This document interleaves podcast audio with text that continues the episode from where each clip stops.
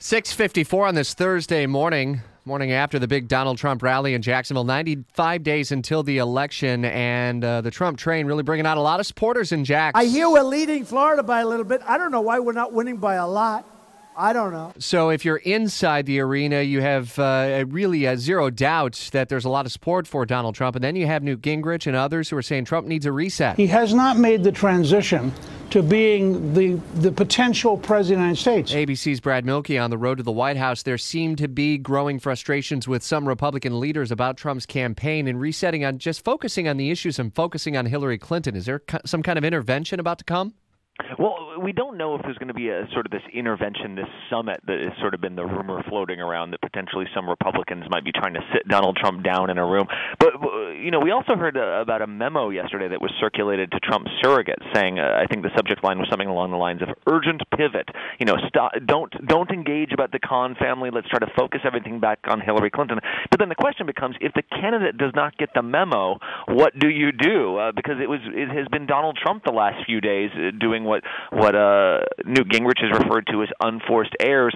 Meanwhile, you know, if you're Donald Trump, you look around the room in Jacksonville, and he even kind of wondered this aloud himself. He said, "We're getting such great crowds. We're getting you know huge numbers of people. The enthusiasm in the room is still there.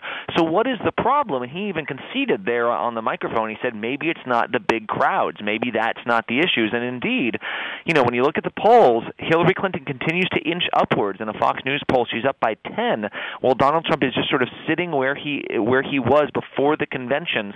That has got to be troubling to his campaign as he tries to figure out what else he can do uh, to sort of get some traction here. Trump here and also in Daytona yesterday ripped into the Obama White House for the $400 million transfer to Iran that uh, the White House says was just really awful timing there. Uh, is that an issue that we would expect to hear more about? And has Hillary Clinton weighed in at all on that? Uh, well, I was going to say, normally, wouldn't that be a big issue that you'd expect to be, you know, front page of every headline? That the, you know, four hundred million dollars given to Iran as part of a years-old settlement just happens to coincide with the timing of, of released prisoners that you could consider a ransom. Uh, yeah, I think usually that would be a big story. However, again, Donald Trump has been the one dominating the headlines himself, and so even when he tries to pivot to this Iran uh, issue, it doesn't really seem to break through.